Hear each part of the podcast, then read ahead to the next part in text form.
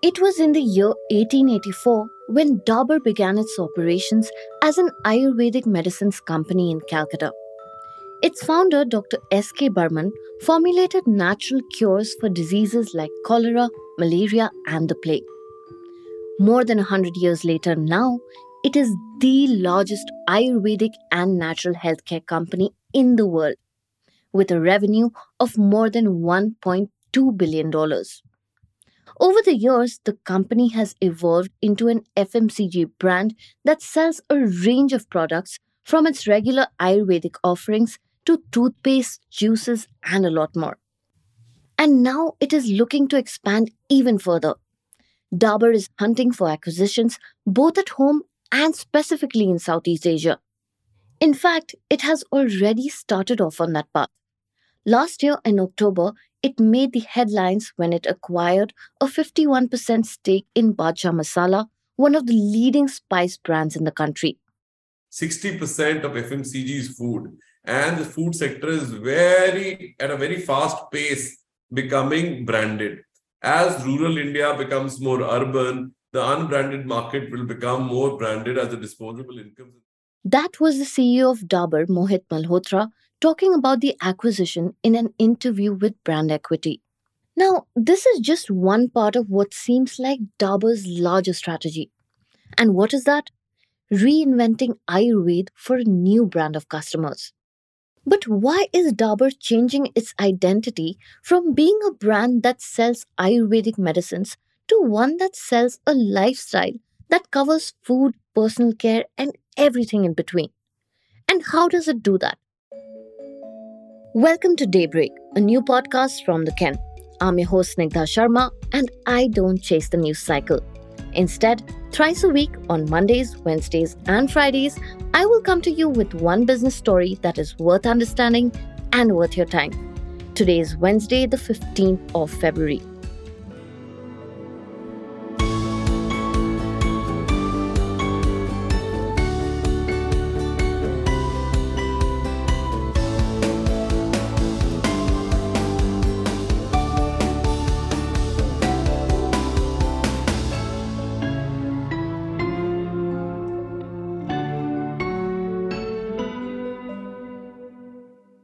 Her newsletter on Dabur, the Ken's Ruhi Kandhari spoke to some executives from the company. And one of them made a great point. The company's new avatar, compared to its old identity as a prescription Ayurvedic medicine brand, is turning out to be a lot closer to the real meaning of Ayurveda. Ayurveda is now, in fact, being portrayed as a lifestyle. And Dabur is making a foray into new categories like kitchen essentials. This includes wheat flour, tea, and edible oils, and now, of course, spices with the acquisition of Badshah Masala. So, very strategically, the brand is trying to connect every consumer good with the ideas of pure or herbal or goodness. Not just that, it is making the most of its gigantic distribution network across the country for these new products. And the focus is not just on new offerings. The brand is also taking its old products that are based on Ayurveda and selling them with a new story. The packaging is now more glamorous. It is using newer mediums to sell these products like e commerce. A fresh narrative is being created, one that helps Dabur retain its old customers while still appealing to the new ones. But the question that still remains unanswered is this Dabur is a trusted world leader in the Ayurveda sector. What pushed it to do all of this? To find out, stay tuned.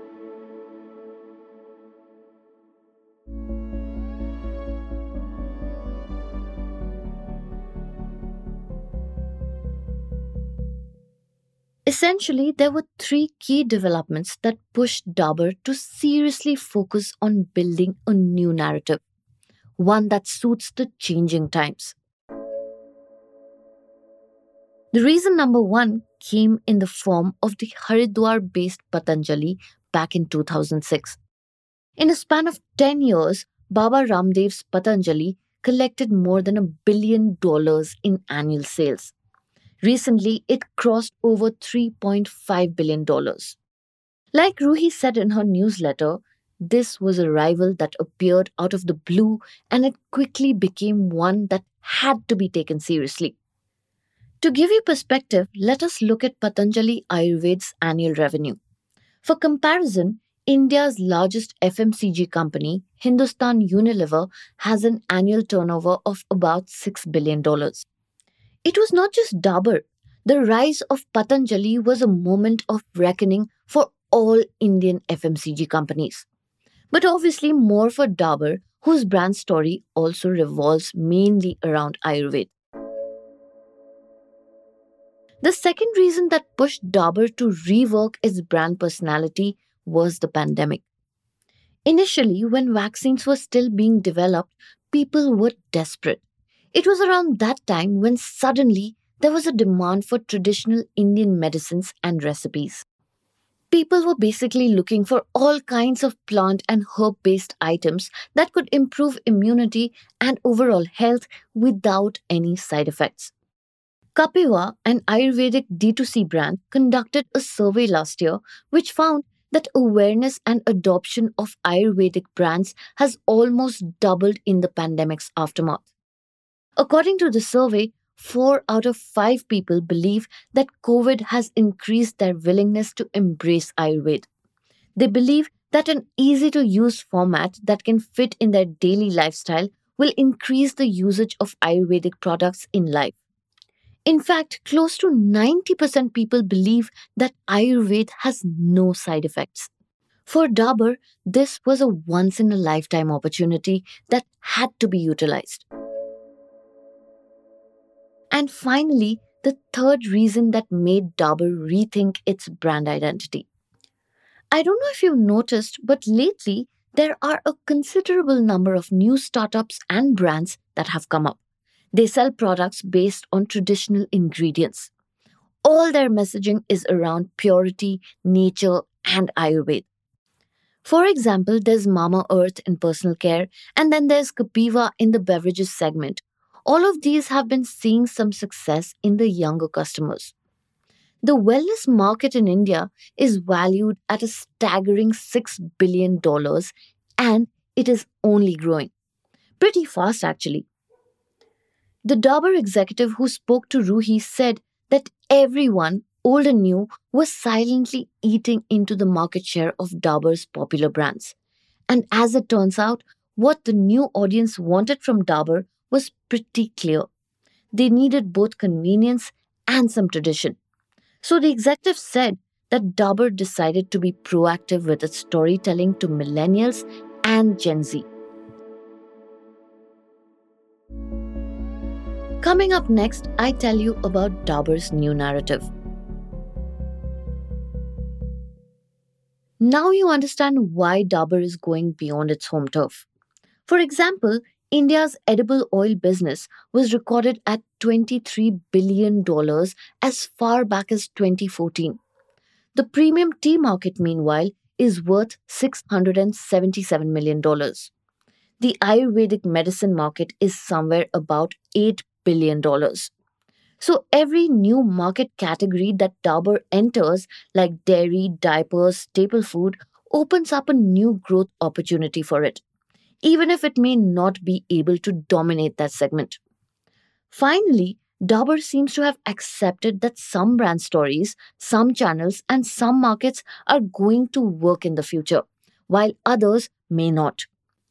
Dabur's strategy is called Power Brands. In its efforts to retell a new brand story, it is basically letting some of its other brands be, even if they shrink.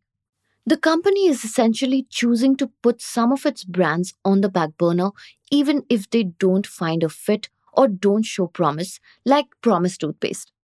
In July last year, for example, the company announced that its four top brands were Dabur Amla, Dabur Vatika, Dabur Red Paste, and Real Juices. Each of these brands have an annual turnover of $121 million. And Dabur wants to focus on nine such power brands out of the over 250 products on its portfolio. It does not matter if this means that one of its main brands that is actually closely linked to its past and traditional Ayurved, like for example Prash, makes just around half of the turnover as four of its most popular brands. Dabur is okay with that. Like Ruhi said, Dabur is getting ready for a different future and it is willing to let go of some parts of its legacy and embrace others to get there. Daybreak is produced from the newsroom of The Ken, India's first subscriber focused business news platform. What you're listening to is just a small sample of our subscriber only offerings. A full subscription unlocks daily long form feature stories, newsletters, subscriber only apps, and podcast extras. Head to theken.com and click on the red subscribe button on the top of the website. I am Snigdha Sharma, your host, and today's episode was edited by my colleague Rajiv CN.